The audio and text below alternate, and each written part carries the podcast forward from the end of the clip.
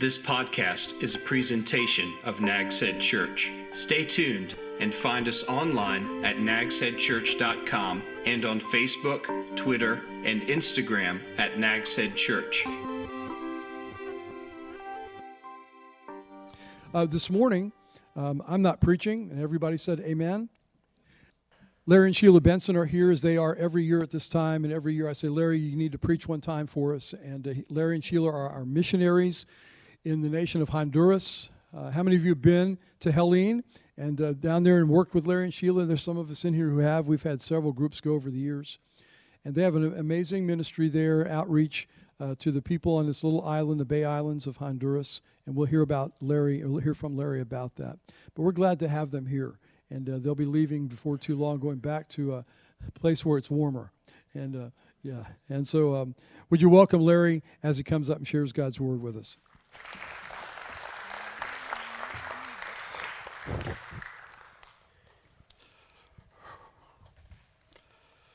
As always, it's great to be home.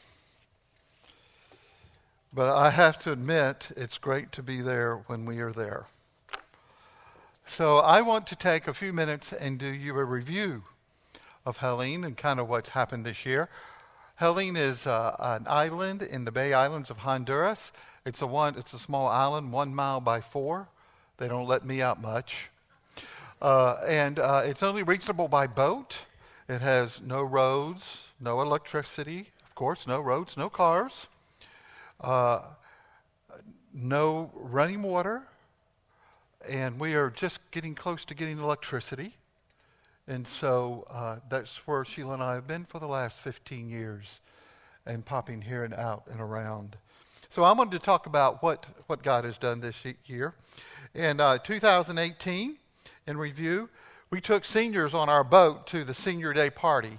Now, I want to tell you something. If, um, if you've never been in a boat with a bunch of ladies that are 60 years and older and had them as a captive audience and you had you, you've never really had any real fun yet because these ladies are vivacious. And I can tell you, when you look at a, a two year old, or you just say sometimes they're full of it, these ladies are full of it at 60 and 65. And so uh, I got the chance to go and be with them as they went and celebrated Seniors Day. That means all of the ladies and all of the men that are 60 and over get together in one place and they give them a big meal, they give them gifts, they have contests, and boy, do they get into it. Uh, the second thing that was really noticeable this year, we are now finishing up a school. It's a 9,000 square foot school. This is a school that uh, was falling down. There was an older school here that was falling down around us. And now uh, we're seeing the new school built. This school is 9,000 square feet. This is the biggest school in the whole area in which we are. This is, uh, there's only 1,000 people on Helene, and we have a 9,000 square foot building. So we got plenty of space for everybody. It's the biggest building they've ever seen. The Honduran government will give you extra things like feeding programs for children. They'll donate computers if you have a computer lab and all this type of stuff. But the government will not build those schools to have those things in them. The school we had before was just three classrooms. We got 12 now. And we have a computer lab, so we're going to get free com- new computers. We have a cafeteria, so we're going to get free meals for the children while they're at school. And it's just amazing. Uh, this is a, a, building that we've had uh, several partners with. Rotary International is one of them from Canada. But together, between Rotary and us, we've raised about $170,000 to build this school. And uh, to be honest with you, one of the first people, per, persons I talked to about this was Mark Bissell. And I went and sat in his place and says, Can you give me some ideas? And he drew some things up for me in a couple of days. And what we see here is a really an extension of what Mark and, and I just kind of thought about one afternoon. He just kind of put it together, and I took it back to Honduras, and here we go. And so God has been faithful in that. One of the other things that happened is we have built in the last couple of years a vocational training center. And this year at the vocational training center, we did uh, had people in to do water sanitation. Water is coming to Helene. In fact, God blessed beyond our imagination, and there was a grant given for $157,000 to buy to build wells, to dig wells in Honduras. And now we get a second grant coming to be able to take that water and to bring it to the homes. And a part of that great solution is something that looks just like this. This is a water filter. It was designed by a missionary that served in India and China. He was a chemist, and he developed this little filter. And this filter is made to where, um, well, for, let me just tell you, for our board meeting that we just had here, we went outside, got water off of the back porch at Rick's house. We were staying in the, the, the, their, the house at the beach, and we, he had a trash can out there that just filled up with water. So we just took that water out of that trash can. I put it through this filter, and all the board members had their coffee made out of this water. Now, I didn't tell them until after they had drank a cup or two. But you know, if you're going to support missionaries, you got to be do the missionary thing every once in a while. And so they were they were amazed by this. Usually, filters like this are like $150 or something because the technology is so big, uh, heavy in them. But this particular guy has this belt, and it's $17.50. It can actually make 400 gallons of drinking water a day. It's been out for five years and they've never been replaced. God is amazing in what he can do. So, this, something very similar to this, will go into the homes uh, when the water starts to flow in Honduras. Uh, the other things that have happened in Honduras, we have finished 15 years of Helene Christian English School. We have 100 kids in school, and Sheila is very much a big part of mentoring those school teachers day in and day out. Uh, the other thing that happened is that uh, we started a new Bible study with men on the in, in, a part of in a community called Bentley Bay. I just went and in Bentley Bay one day. I met a guy named Cody. I said, Cody, what about a Bible study? He says, if you'll come, I'll make it happen. So uh, I was kind of going, you know, okay, let's see what happens. So he calls me on Friday afternoon because we said we were going to do the Bible study on Friday afternoon. And he says, Where are you? I says, What do you mean, where am I? I was waiting for you to let me know. Well, I'm down at the dock waiting for you. Come and get on the boat. Let's go do the Bible study. And we've been doing a Bible study there all year long, and two men have given their life to Christ. And that has just been an exciting thing to see how Cody has had a burden for the men in his community. All that men would burn to see other men saved and come to Jesus. We have a new ministry location that we're establishing on Roatan. This was a property that was given to us about five years ago where we're going to be partnering with another ministry. This is going to be a location for a family to stay in or missionaries to come part time. We actually have a situation where we're going to be involved in helping this next year build 40 homes for unwed moms and having their children. And this is a, this is a phenomenal thing because God has worked it out that the people will actually own their homes. They'll pay $100 a month, and in less than 10 years, they'll own their own home.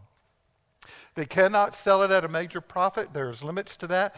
The, if they move out of the home and they do better to where they don't have a, have a need anymore, then the house is put back in the system to be sold again. You have to apply, and it's just, but it's, it's, it's a beautiful spot. And I think the greatest news to me is not only do we get to be involved in building the houses, we have a full open door for ministry. Children's club, ministering to moms, ministering to whoever is there in Bible study and discipleship. I'm looking forward to that. We served 2,659 people in our medical clinic this year. We had we made 24,000 gallons of drinking water for the island. We purchased a new boat. Like I said, Sheila discipled some uh, teachers, and I worked in discipleship with, with Ted, Aaron, Albert, Cody, Jerry, Brian, and Matilde. What an awesome group of guys. I wish you could meet them all. They're very much a part of my life, and I love them dearly. So that's kind of what's going on in Helene. If you want to have some more questions about that, you're welcome to ask us towards the end. All right? And let me get my stuff. As you can tell, Uh, I'm from a third world country. I do not have any tablet or anything up here. I am working off of what with this old fashioned stuff we call paper and letters and sentences. So here we go. Let's pray together, can we?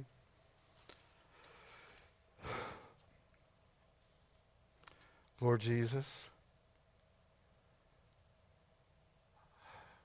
I am really broken.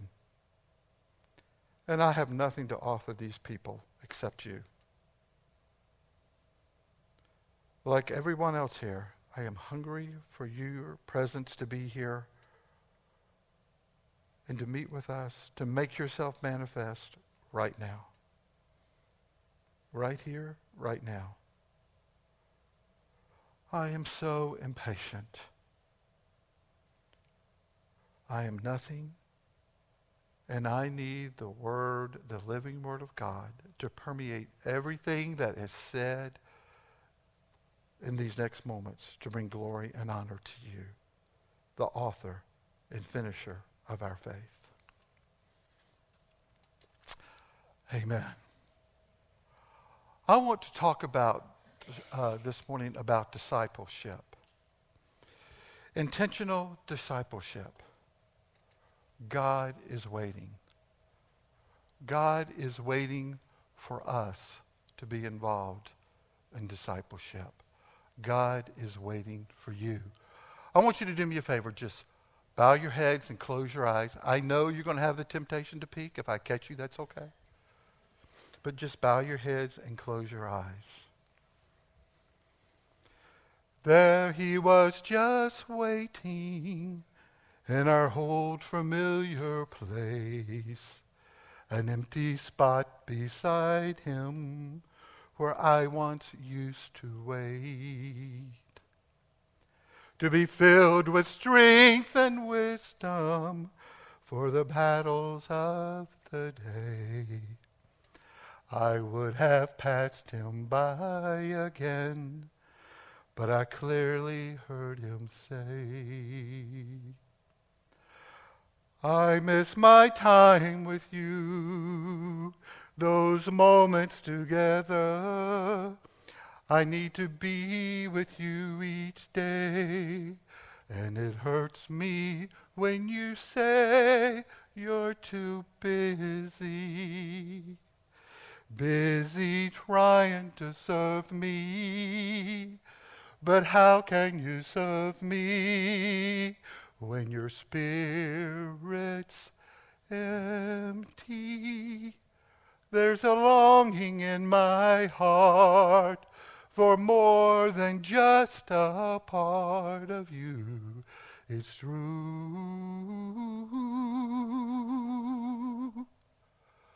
I miss my time with you. Isn't that amazing? That God would call out to us saying, I miss my time with you. Can you imagine what it was to God when He created Adam and Eve and He came to walk in the cool of the day with them? And He said He came to meet with them and to worship with them and to impart His life to them, give them the life giving flow from Himself in the garden. It was just Adam and Eve and God. You talking about one on one time? They were getting it. And God shows up one day, and there's three words out of Genesis that haunts my life constantly Where are you? And they're not there. God has to go looking for them.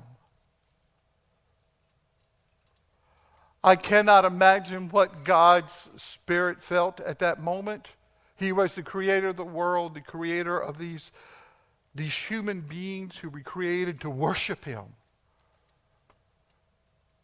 And where are you? Is God waiting for you to spend time with Him and you're just not there? I thought about the story of Abraham and Isaac. When God comes to Abraham and says, It's time for you to give your, your son. So they go up on a mountain, and it says that God speaks to him to go to a, to a mountain to sacrifice his son. And he speaks to him one day, and the next day he takes off. And it says he sees the place a far way off, and then kind of looks at his people who are traveling with him. And Abraham looks at them, at his servants, and says, I and my son are going to worship, and we will return. Now, God has already told him to sacrifice his son. So they're on their way. And Abraham's thinking, we're going to worship. We're going to meet with the one true God. I get to be with him one on one. We're going to worship. And Isaac's going, Where's the sacrifice? Where's the sacrifice? Where's the sacrifice? And Abraham, in all of his wisdom, says, God will provide.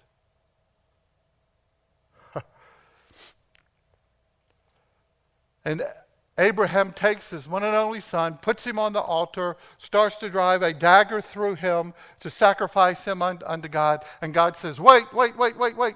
There's a ram caught in the thicket. Take him and sacrifice him instead.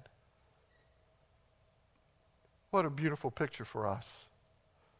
You've already heard our Pastor Rick talk about forgiveness. Oh, wow. But God also says this listen, the person of Jesus Christ wants to spend so much time with you. He wants to come into your life. He wants to live within you. True salvation is Christ in you, the very hope of glory. And it's such a picture of Jesus and what God has done for us. Because Jesus, because God comes to the Lord Jesus and says, I want you to give your life for the people. I want you to give your life. And Jesus, Jesus is there in the Garden of Gethsemane, and he is agonizing over what God is asking him to do. Have you ever done that? You just, you just don't want to do it. And you hear God asking you to do something, you don't want to do it. And Jesus, knowing that he has felt everything that we have felt, looks at God and says, Hey, what about plan B? You got to have a plan B. But there's no plan B. And God comes to his one and only Son and says, Will you give your life? And like the greatest missionary that there's ever been, Jesus says, I'll go. I'll go. And he goes to Calvary for us and he dies on the cross for us. He saves us from our sins. He forgives us because we had no idea what we were doing.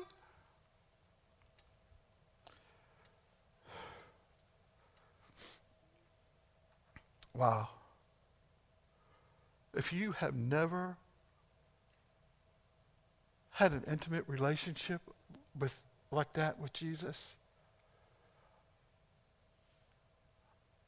I urge you, I beg with you, I plead with you. Today is the day of salvation for you. God wants to come and live in your life and bring redemption to your household.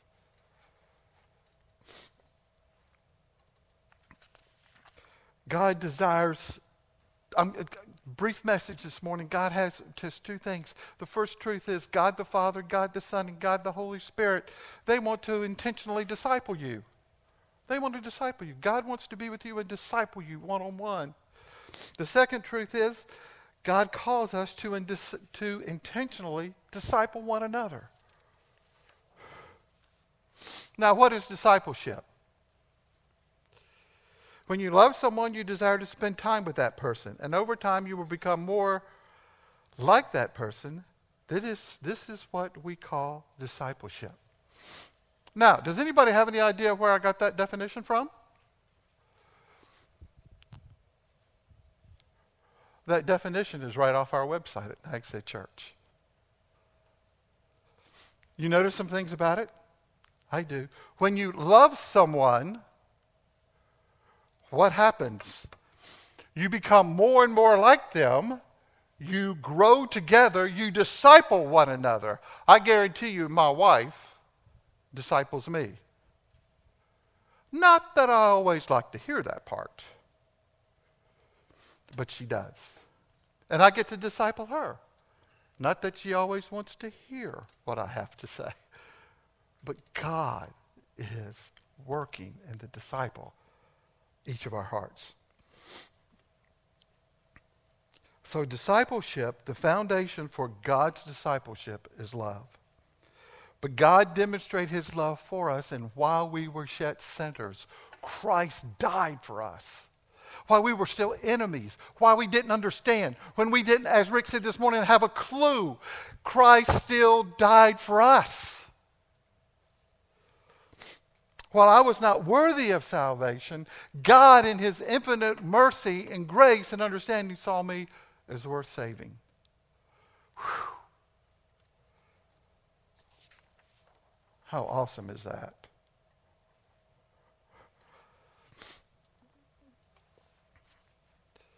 Love's foundation. If we allow God to work in our hearts and to really pour out His Spirit and work in us, there's a couple of things that happen. First of all, there is God's foundation. Love the Lord God with all your heart, soul, mind, and strength. How many of y'all have heard that somewhere before? Uh, maybe uh, in Sunday school somewhere when you were growing up as a child. Maybe you were not in church much, but God says, Love the Lord God with all your heart, soul, mind, and strength. God has come to us and said, That's what I want from you. That's how I want to disciple you. So, when we spend time with Jesus, we come to you and say, We love you. I want to ask you something, parents. When was the last time you sat down quietly by yourself and you said, Jesus, I love you?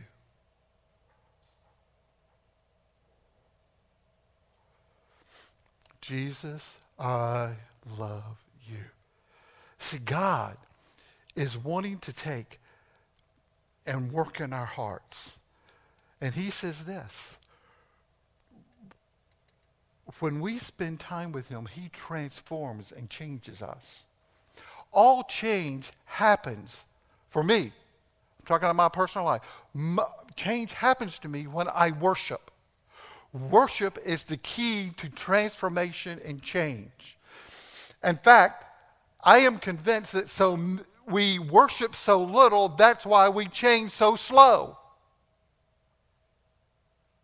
Because God is wanting us, He is calling us to worship Him. And so much of the time, we're not truly worshiping. We're not coming saying, God, I love you. I want to be with you. I know if I'm going to be with you, then you're going to change me. Remember what the definition was of discipleship? If you love somebody, you want to spend time with somebody, and you become like them. That's what the process of transformation and discipleship between God and you is all about. That's just how it works. When you spend time with him, look at uh, in Philippians 1:28, without being frightened in any way by those who oppose you, this is a sign to them that they were to, that they will be destroyed, but you will be saved. There are so many times on the foreign mission field that I get frightened. And I have to stop. Or I may be frightened about not having enough money. Or I may be frightened about a relationship that's gone bad. Or I may be frightened about what's going on at work. Or I may be frightened. I mean, I can just list everything I can be frightened about. And when I spend time with God in personal worship and prayer, He takes that fear and turns it to faith. It goes something like this Yeah, God, I know that situation. I cannot change it. I cannot do anything about it. That's a good place to start. Because sometimes we think we can change whatever we want. We cannot. And as we pray, God's peace that passes all understanding comes, comes to us, and fear is turned to faith. Second thing is, be ye not conformed to this world, but be ye transformed by the renewing of your mind. I don't even think right. I think my wife would attest to that. I don't even think right half the time. And so God has to transform my mind and my thinking to where it is acceptable in His sight and worship. God is wanting to transform me in the way I think. He's wanting to take my fear and turn it to faith. And then he says this He wants to take my weakness and make it my strength. Wow. Now, this is scary. I'm getting ready to do something that's a little bit scary right now. You ready for it? I have a lot of weaknesses. I'm going to introduce two people to you. David and Heather Willis, stand up, please. This is David and Heather Willis. I have known Heather since I have been involved in missions. She is one of my mentors. She is someone that disciples me. She knows too many of my weaknesses and has confronted me on too many things. And so, so and, and her husband meets with me every week. Now, not in Honduras, but, you know, through Skype. We don't have conversations and that type of thing. And it is a process of transformation that discipleship is happening. And if I'm not thinking right, or if I'm weak, I'll be told. And so it is an understanding that God and His graciousness is doing this. This is why, for Christ's sake, I delight in weaknesses and insults and hardships and persecution and difficulties, for when I am weak, I am strong. So all of my weaknesses are bringing me from to a point to be dependent upon God. Now, here's the deal. Real quick, listen to this. You may not be, you may not be used to this term, but I'm going to share it with you. The term is gospeling. There is an understanding that Jesus, we sing a song, Jesus paid it all, all to him I owe. Did he pay it all? Did he pay for all your sins? Did he pay for all your frustration? Did he pay for all your anger? Did he pay for all your lack of discipline? Did he pay for all of your loss of joy? Did he pay for all of it? Did he pay for all of it? Yes, he paid for it all. But you know what we do when somebody is hurting? We usually come back with them to, well, this is what I think about that. Why do we not have what God is thinking about it?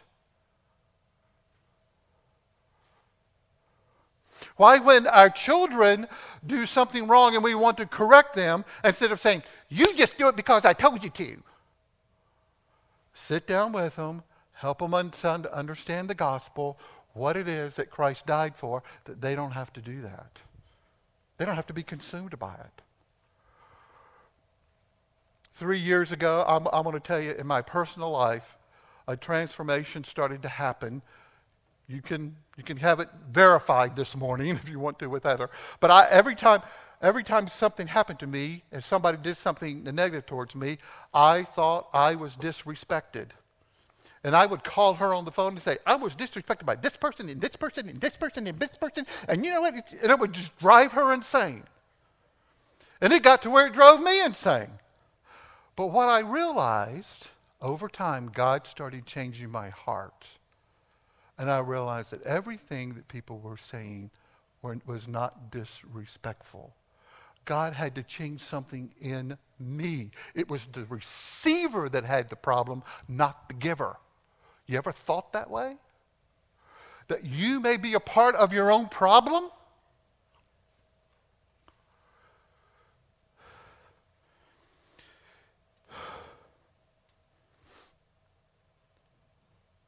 Now, when I'm offended, I rarely even think about somebody disrespecting me. I may think other things, but not about that. The other thing it says is is that not only will you have strength where you've been weak, but now, he says, he restores my soul.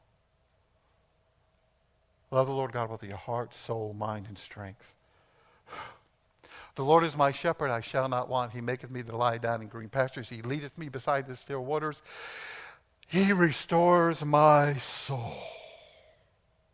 Wow. He restores my soul. When I first came back to the United States on November 3rd here this year, I didn't want to talk to anybody, didn't want my telephone to ring. I cut it off part of the time. I didn't want to see anybody. Don't, don't, don't talk to me. Don't mess with me. Don't, oh, oh gosh. Sheila didn't even know how to talk because I could just kind of lose it in a minute. Because you know what? I had been so involved in doing things for God, I had not been with God. You know what I mean? We think we got a better idea for God, but we don't want to be with Him. And He says, I want to spend my time with you. That's how I restore your soul. Hey, if you want to change, and you do, you do. Don't try another behavioral adjustment. Come to Jesus, worship Him, and says, God, this is where I'm struggling. Second of all, God's call calls, God is intentional as He discipleship you. He will come and say, He, he comes and says, Come, come, come, come, come. Come to me, and I will give you rest. In fact, Jesus calls, when He calls us, He makes us. You understand that? If He calls us to something, He makes us ready for that. He, when He calls it, He makes us. Okay, now, truth number two God calls us to intentionally disciple one another. Ooh, that's risky. God's foundation for making disciples is love, so love must be also my foundation to be involved in discipling others. God's character. A new commandment that I give you that you love one another as I have loved you, so you also should love one another. All men will know you're my disciples if you love one another. We cannot get away from loving each other. We just can't. I love what Rick said this morning about is there anybody in here you've offended? Anybody you need to get uh, straightened out with? Because you see, that's an act of love. Now, for some of us, it feels like an act of, I don't want to do that. I'd rather just stay angry the way I am. But that's not God's intention. God's intention is for us to love one another. Love is the foundation for making disciples. I mean, iron sharpens iron. Now, when we're discipling one another, that doesn't mean it's always going to be easy. Because when you get two pieces of iron and you're trying to get one to sharpen the other, neither one of the pieces of iron, if you could talk to them, they would say, Yeah, this is fun, isn't it? No, the iron would complain, frustrate, talk to you about it. I mean, they would just say, hey, this is no fun. But it's needed because it sharpens us so we can do what we're called to do. That's why you're discipled. So you can do what God has called you to do. We are intentionally equipped to disciple one another. Listen to this. Then the eleven disciples went to Galilee, to the mountain where Jesus had told them to go. And when they saw them, he, they worshipped him, but some doubted. Then Jesus came to them and said, All authority has been given to me in heaven and earth. Therefore, go and make disciples. Go and make disciples. Wow. Go and make disciples. Now, what was the first thing they did? They saw Jesus. They saw who he was. Couldn't discount Jesus for who he was. The Son of God, the Lamb of God, paid the price for our sin. They saw Jesus. What happened next? They worshiped him. The moment you see Jesus and the moment things start to happen, you're going to want to worship him. And so that's what happened. But then some doubted. I can't believe that's in that passage of Scripture. Some doubted. You know what? Some of us have Jesus living inside of us your favorite verse, I can do all things through Christ who strengthens me, but you've never engaged anyone to disciple. So, really, what you're saying, God can only do in me and through me what I want Him to do. So, you have limited God from the very beginning. Jesus is all authority. Now, if God has given you a spirit, spirit and the Spirit of God lives in you, and He says He has all authority, He has put that set that aside to use for you to be able to speak into someone else's life. Jesus said to go, therefore, and make disciples. Who are you investing in? I want to look just a second at Jeremiah 18. This is amazing to me.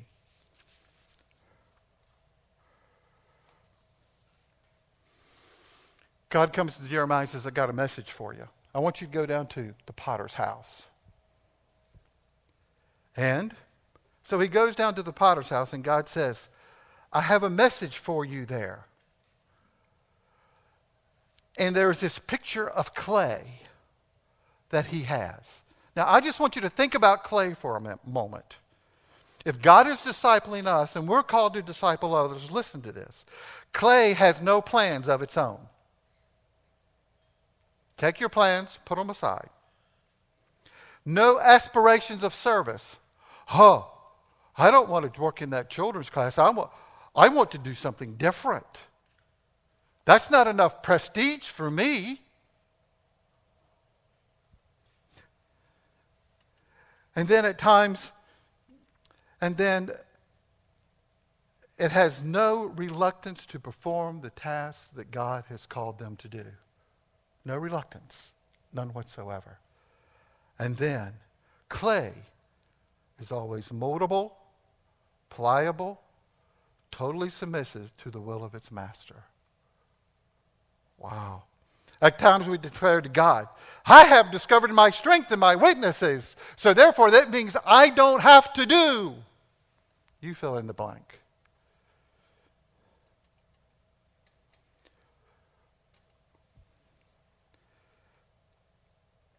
Oh, children of Israel. But let me change that. Oh, Nags Head Church. Oh, those who I have discipled and have been called to disciple others. Can I not do with you as the potter does, declares the Lord? Like clay in the hands of the potter, so are you in my hands?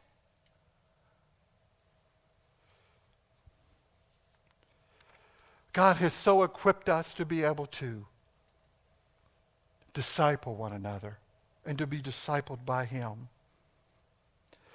Jesus said in John 17, I, Jesus, have made you, God, known to all of my disciples, and will continue to make them known in order that the love God has for me and Jesus may be in them, and that the disciples, and that I, Jesus, myself may be in them. God has put his life in you to fill you with his presence that you would be equipped to be a disciple maker so the world and you would be transformed. And last of all, to be followers of Jesus, to be true followers of Jesus, we must love Jesus and allow him to love us. And allow him to disciple us. We must intentionally disciple others.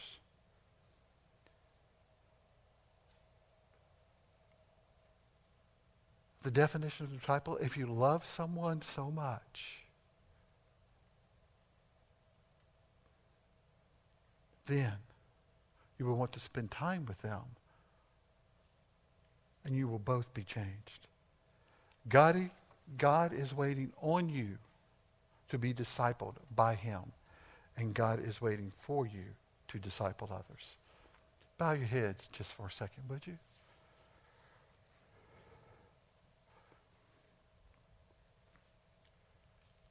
God has called you to be discipled and disciple others. And still the words of our Savior goes out. Where are you? Where are you? And there he was just waiting.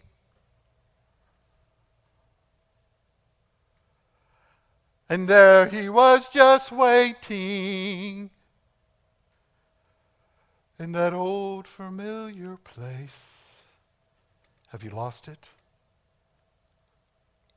That intimacy of fellowship that God wants to pour into your life, that you would be changed and transformed that you could see the work of God in your own life and you would want to pour that into other people's lives. If you're not involved in discipleship, it's saying some things about you that your relationship with Jesus is not where it should be,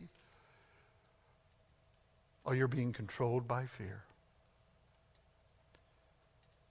There he was just waiting.